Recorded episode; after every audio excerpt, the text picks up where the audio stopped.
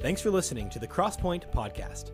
This is the young adults ministry of the Franklin Road Baptist Church in Murfreesboro, Tennessee. Here we desire to see this generation of young adults reached and revived with the gospel of Christ. We believe our generation has the opportunity to change the world as we know it. We'd love to have you join us on Sundays at 10 a.m. at Franklin Road Baptist Church. Our prayer is that our podcast will help you grow in your relationship with God. Enjoy the Crosspoint Podcast. Matthew chapter number 10 today. Matthew chapter number 10 is where we're going to be. Um, I feel very disjointed. We closed our lesson um, last, or not last week, September 6th and I even gave you a preview of what was coming up next. And so I said, um, don't like to add to our thought. We're going to continue with what does salvation do for the soul. And uh, we closed last week with what does obedience do for the soul. And basically, what we, or not last week, last month. Um, and so, anyways, we uh, talked about how that disobedience disintegrates the soul. So it just kind of has that slow grind to where it just keeps chipping away at it, almost like a wave hitting the sand and pulling it back. And so it just keeps chipping away. But then we said that obedience really develops or builds the soul. So that as you obey, obeying again becomes easier. And so today, what we're going to do is we're going to put that into the context of um, what does salvation do for the soul? What does salvation do for the soul? Because here's why. We understand that obedience to God's laws brings blessing, disobedience brings cursing or brings problems.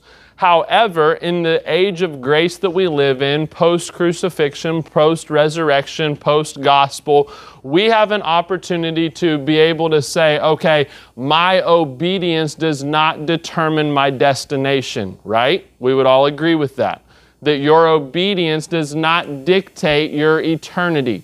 However, to say that obedience has no really bearing on us as Christians is also wrong. A lot of times we have a hard time finding that line of saying, well, because of what Jesus Christ has done, I obey. Not I obey to get what Jesus Christ has done or to earn it, but I obey in light of it. And so we want to bring all that really to a head. I believe that today's lesson is kind of the. Um, I guess if you want to say the peak of our series. And so we have kind of been working up the mountain. Everything's going to come to a head, and then we're going to work back down it uh, after uh, starting next week. And so I want you to really pay attention because, as I said at the beginning of this series, and I know that's kind of a it's kind of a big sell, but out of all the series that we've done in Crosspoint, as a class, I believe that this one is the most important because I believe that it provides a context to number one, what we're seeing in today's society, but also number two, I believe that it gives a lot of the answers to why the Christian life sometimes can be so difficult. And the truth is, is that many of us sitting in this room today, you're in church, so you're ahead of most most Christians, okay? Chances are you have developed good relationships you want to do what's right, or you wouldn't be here. You've got every excuse in the book to not be here. And so, how does that equate to our soul and developing our relationship with God? I meant to mention this at the beginning of class. There weren't handouts, the printer was down. But if you want to pull out your email, if your email address is in our system, um, I shot you an email this morning with that handout. And so I meant to mention that. That way you still have the application questions and um, you still have the um, handout. Obviously, you probably can't fill in the blank on your on your phone. But if we have your email address, it said it went to 97 participants. So who in the world knows who got it. But if we have your email address, might have gone to the Senior Sunbeams group. I don't know. But, anyways, um, 99 people in our church have the handout for today. Hopefully, you're one of them. All right? Matthew chapter number 10. Let's look at verse number 28. The Bible says this It says, And fear not them which kill the body. This is Jesus talking, but are not able to kill the soul but rather fear him which is able to destroy both soul and body in hell. Okay, so here's what he's talking about. A lot of times our fear is, well, what if I see someone scary in a dark alley and they try to kill me, right? Well, hopefully you're not frequenting too many dark alleys, but what Fear is what uh, can someone else do to me? So Jesus says, don't fear them. Fear someone who is able to destroy the soul. But then he said, basically saying, who can dest- no one can destroy your soul, no one here on this earth. God can destroy the soul, but then he actually furthers the statement by saying, fear those fear who can destroy the soul and the body in hell obviously referring to salvation. He says in verse number 29 are not two sparrows sold for a farthing and one of them shall not fall on the ground without your father? But the very hairs of your head are all numbered. Fear ye not therefore. Ye are of more value than any sparrows. So here's the reason why i give you those last three verses even in the midst of really teaching us what to fear in this life, Jesus himself has a way of showing his care. He says, Don't fear those who can hurt you physically, fear someone who can hurt you internally, and then fear the most the one who can separate your soul eternally. But then he follows that statement with this Don't you know that you are more valuable? Than a, sparrow, and I know when a sparrow falls. The very hairs of your physical head are numbered. And so, even in the midst of Jesus trying to teach us where the soul is going to go and how valuable a soul is, he says, I care for you. And the best way that Jesus Christ has shown his care for us is through salvation. And so I want you to listen today because I think that what we're about to talk about can really unlock a key in your Christian life that could change the perspective that you have toward it. And so let's pray. Let's ask God to help us and uh, ask God to give us a good rest of the class. Dear Heavenly Father, Lord, we thank you for the opportunity you've given us to be back in uh, class. Lord, we know that there are some that are still sick, Lord, some that are still recovering. Pray that you would be with them. Lord, I pray that you would be with others in our church who are um, sick and, Lord, uh, recovering as well. Lord, I ask that you would give them strength, help them to be able to uh, kick this quickly and be able to be back in church. Lord, I pray that you would bless our class, Lord, bless this lesson. Lord, I pray that you would help those that almost feel a disconnect in their Christian life, that they would listen, that your Holy Spirit would speak to their heart, and Lord, that we be able to walk out these doors and apply this to our life. In your name we pray. Amen. With all that we've talked about, obviously the study of the soul can almost feel complex, can it? Um, I told you at the beginning of the series that this word soul is used in the Bible over 850 times. There's a lot of depth to it. There's something about when we talk about the soul, it almost feels like, oh, well, we're about to get into some deep philosophy here, right? Like if you, there's times to where I even asked you at the beginning of this series, I think it was lesson two, I said, How many of you have ever gotten tired? And a couple of you raised your hand. I said, How many of you ever felt a tiredness that almost feels deeper, like a tiredness in your soul? And some of you are like, Yeah, like some of you are like, That's where I am like all year, all right? And so there is something that has to do with the depth of the soul that almost feels complex and almost feels scary, kind of like, well, I feel like I need to lay down on a couch and close my eyes and talk to someone who's sitting in a chair with a cup of tea, which I have a cup of tea, so we can talk, all right? But um, that's it's kind of like, oh, this feels like a counseling session, but here's what I want you to understand. The soul is something that only God can see. And so something that is so complex and almost sounds scary in our society. Almost like, well, we don't want to touch it, we don't want to talk about it. We're going to bring it down very simply today. And here's what I want you to understand that if the soul is something that only God can see, then it is something that only He can save, and through that saving, it is something that only He can change. The truth is, is that some of you in this room, whether you want to admit it or not, your soul is marked.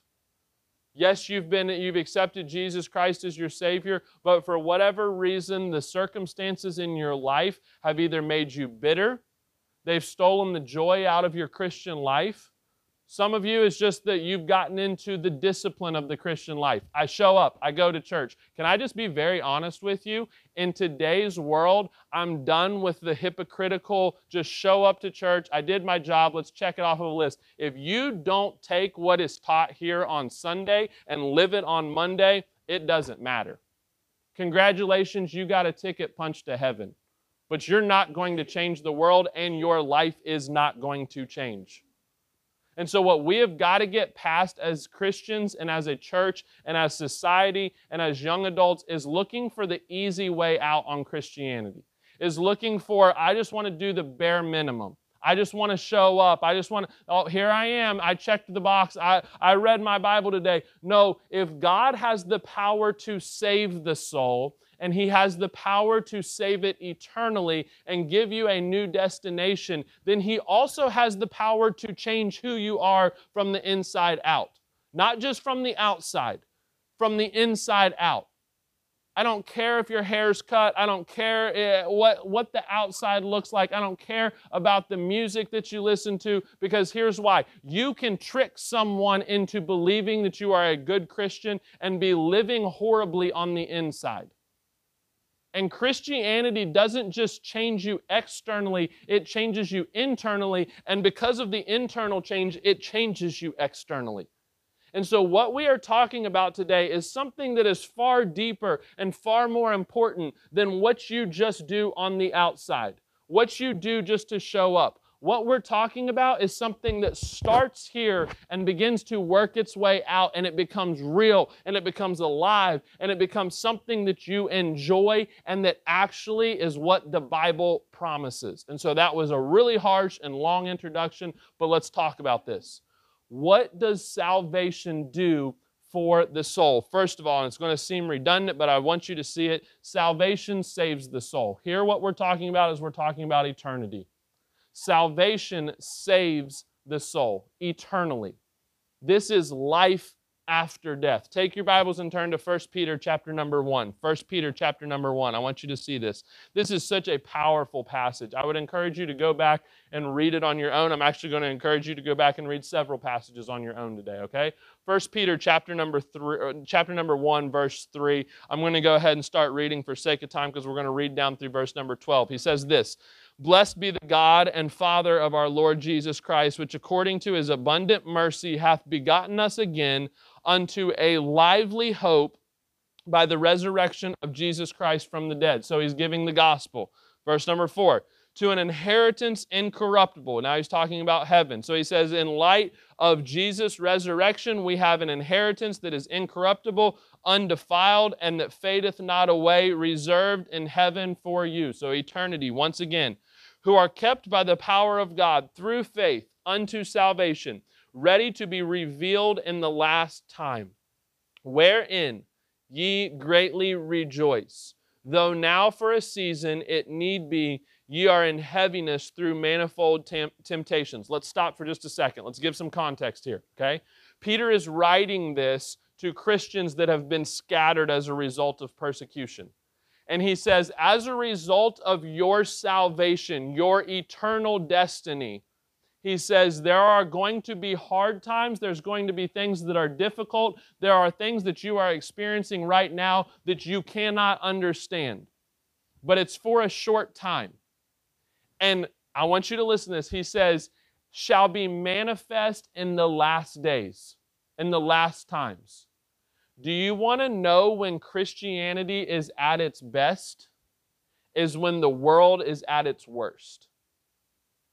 And sometimes our, our human nature is, well, the world's getting bad. Guess it's time for me as a Christian to go hunker down. And, and there are times that it gets like that. But Christianity should be at its best when the rest of the world is at its worst.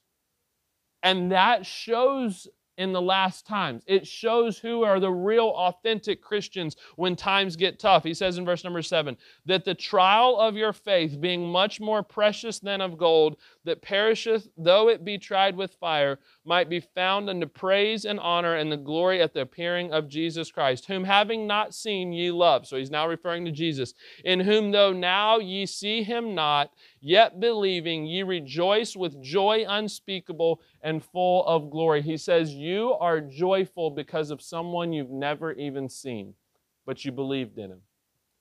So, what does that do? Receiving the end of your faith, even the salvation of your souls. The end of your faith is death. And at that moment is when the salvation of your soul comes into play. So your soul is saved eternally. He says, Of which salvation the prophets have inquired and searched diligently, who prophesied of the grace that should come unto you. This is something, your salvation, your eternal home in, in heaven, is something that has literally been building since God created the earth. Uh, since God created the earth. Let that sink in. Let it sink in that when God created this world, he knew what was going to occur to you and put a plan in place to save you eternally. That changes the way you view the hardships of this life. Now, all of a sudden, this life is a short time, knowing that I have this salvation, this eternal destiny waiting for me. So, the sal- so salvation saves the soul, but then notice, secondly, and we'll move on salvation silences the soul. Salvation silences the soul. I want you to look at this. Take your Bibles and turn to Psalm chapter number 43. Psalm chapter number 43. If Jesus told those around him to not fear those who could hurt the body physically, but to fear that which could hurt the body internally and separate the soul in hell, then let's get some context for what salvation actually is. Okay? Salvation saves the soul, it changes your eternity. But I want you to listen to this because I think that this is where most of the people in this room and most of the Christians in this world and in this church are living today. Is that salvation does not just change your eternity, it has the power to change your reality as well. And if it doesn't, then let's just stop and shut it down and wait till Jesus calls us home. But I am of a firm belief that this thing that we have preached and taught for over 2,000 years does not just hinge upon eternity in heaven, it hinges upon how we live our lives day to day. And here's what sometimes I think we fall into we fall into the trap of thinking that salvation is only going to be good and worth it when we get ready to die. We've used it as a fire escape, even good, godly Christians. I fear hell, I prefer heaven, so I'm going to get saved. Sometimes that's even how we spin it when we talk to people, don't we? Hell's a really bad, hot place. Probably don't want to go there, do you? Heaven's a great place. So what's your choice? Well, it's like, well, who wouldn't choose that? But here's what I've got to get you to see salvation is not just something that is choosing between heaven and hell. It is actually something that can change your tomorrow. It can change the way that you live today. It can change how you see this world and the philosophy and lens by which you see all of these troubles. And so, salvation, yes, it does save your soul, and that is great, and that gives us hope for life after death. But it does so much more than that. Salvation also silences the soul. Look at Psalm chapter number 43. Also, I'm, i want to mention this because I found it interesting and something that I read this week as I was studying. Is that in Scripture, you never see someone talk to themselves, you see them talk to their souls. How many of you talk to yourself? You can be honest. My hand's up. I talk to myself, okay?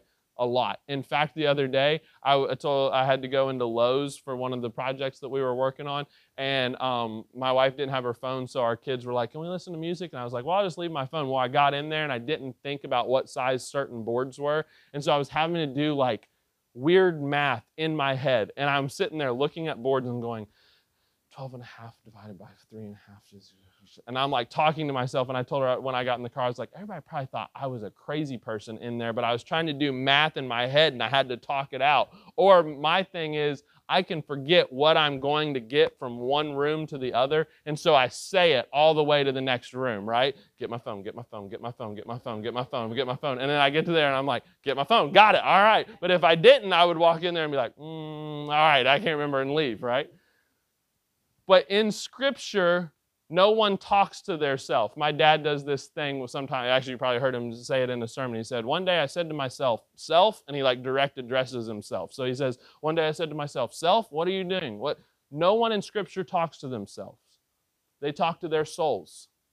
And here's why Because anything that is done for God or done against God is not something that is always dictated by the mind or the body. Typically, it is dictated much deeper by the soul.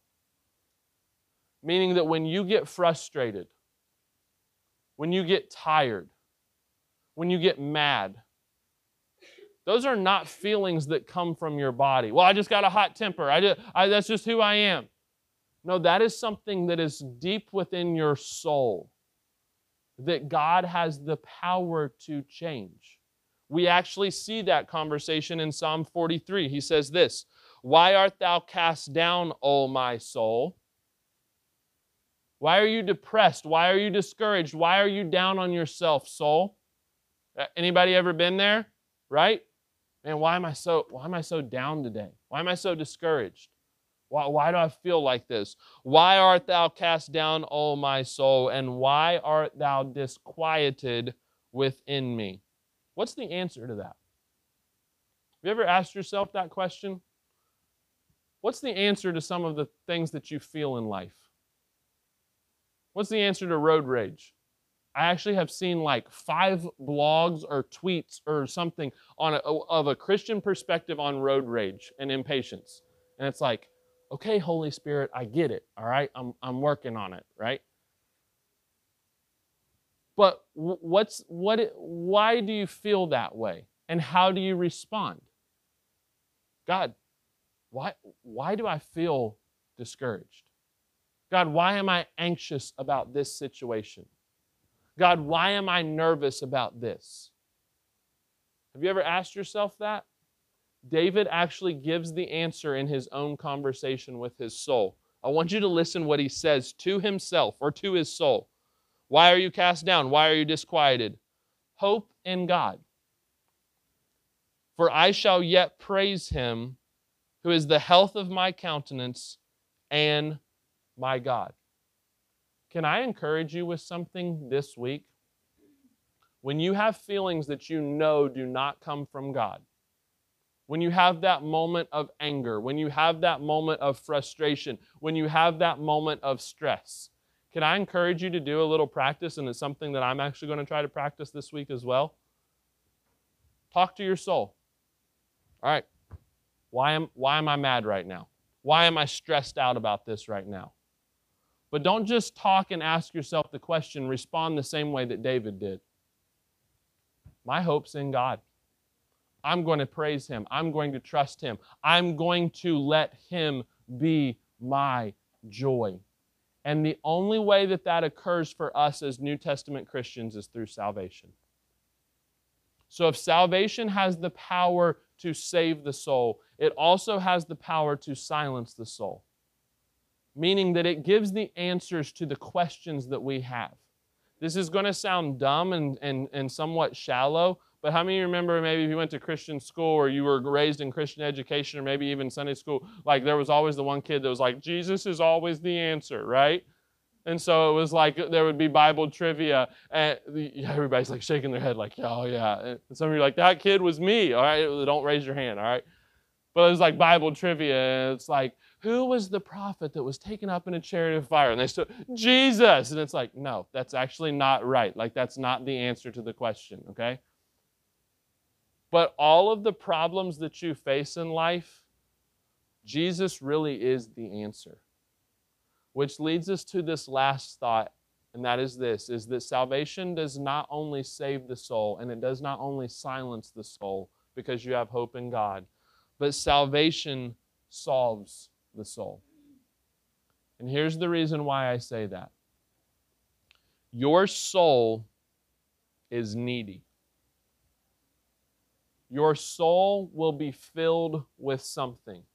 I can't remember who said it, but I read a quote this week that says that human beings are limited in every capability, in every capacity, except for the capability to desire. We always want more we always want something else. And if you're not careful, you will try to plug the hole in your soul with everything this world has to offer. This is going to be this is going to be somewhat of another dumb, shallow illustration, but I think it'll help you. A donut obviously in the middle of it, there's a hole, right? I was thinking about this the other day because we went to get donuts and they said they were out of donut holes. And it's like, you have, don-. actually, the people we were with, they're like, you have donuts, you should have donut holes, right? And I don't know whose idea it was to think that, like, you know what, this piece of bread would need would be better with this piece of bread, other than sugar glazed all around, is if we cut a hole in the middle and put sugar on the hole that we cut out, right? But you can probably fill that hole with a lot of different things, but nothing will be a perfect fit, will it? Except for the peace that was taken out of it. And when sin entered into this world, there was a hole that was placed in our soul. Adam and Eve had perfect communion and relationship with God. And it was removed because of sin. And so the relationship that they had with God now became distanced. And since that moment, man has tried to fill that hole with everything that this world has to offer power, money, immorality, sexual gratification, fame, fortune, you name it. We've filled it with everything, but the only thing that will fit perfectly is what was there before, and that was God. You've got a passage there on your paper we won't or on your handout that I hope you'll refer to. Isaiah chapter number 40 verses 3 through 8. Isaiah writes and he's a he's the prophet for the people of God. And he actually said, God says, cry out. Basically, preach, tell these people something. And he says, What shall I cry? And he says, You should, you should cry this that their bodies are as grass. The famous verse, verse number eight the grass withereth, the flower fadeth, but the word of our God shall stand forever. James cross references that in the New Testament with James chapter number 1 verse 8. It says a double-minded man is unstable in all of his ways, meaning you can't have this both ways. You can't choose God and the world to fill that void. But then he says this in verse 11 For the sun is no sooner risen with a burning heat, but it withereth the grass, and the flower thereof falleth, and the grace of the fashion of it perisheth it perish so also shall the rich man fade away in his ways. Here's the context of that whole thing. What this world has to offer will never satisfy your soul. You'll always want more. You'll always want something else. You'll always want something bigger. Only God can satisfy that. Only God can satisfy your relationship problems. Only God can satisfy your financial issues.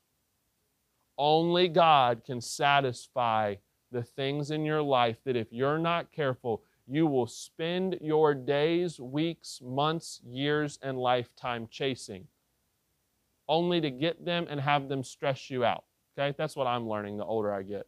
All the stuff in life that I ever wanted, Sometimes when I get it, it ends up making me mad because it didn't work the way that I thought it should, okay?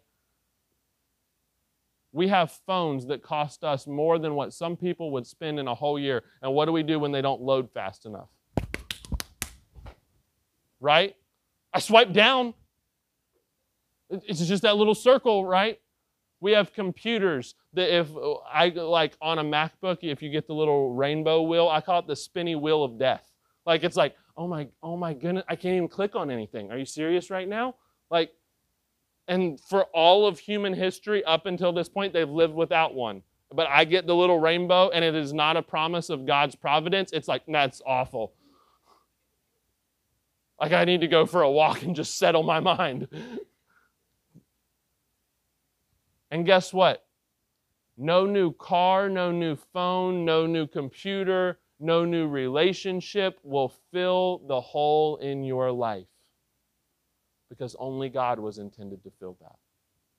And it is one thing for your eternity to be changed, but it is something completely different for your reality to be changed. And there's some of you sitting in this room today that yes, you will spend eternity in heaven. But right now, eternity is the furthest thing from your mind because you can't get past what's happening right in front of your face. You're tired. You're stressed. You're anxious. You're depressed. You're discouraged. You put any type of problem in that, in that equation. And here's what I will tell you you have to add God to the equation. You have to add God to the conversation. My soul is tired. Hope in God. I'm depressed. I'm discouraged. I'm overwhelmed. I, I can't figure this out. Hope in God. Your hope is not in your efficiency or your productivity or how good you are or, or anything else. Your hope is in God. So let's find a way this week to set aside chasing the world and trying to fill that void with what it has to offer. And begin to search diligently for God as Scripture says. With every head bowed and every eye closed, let's Thanks for listening. If this lesson is helpful to you, feel free to share it with someone else or let us know by emailing us at crosspoint at franklinroad.org. You can also check us out at FRBC underscore crosspoint on Instagram and Twitter. We look forward to connecting with you again soon.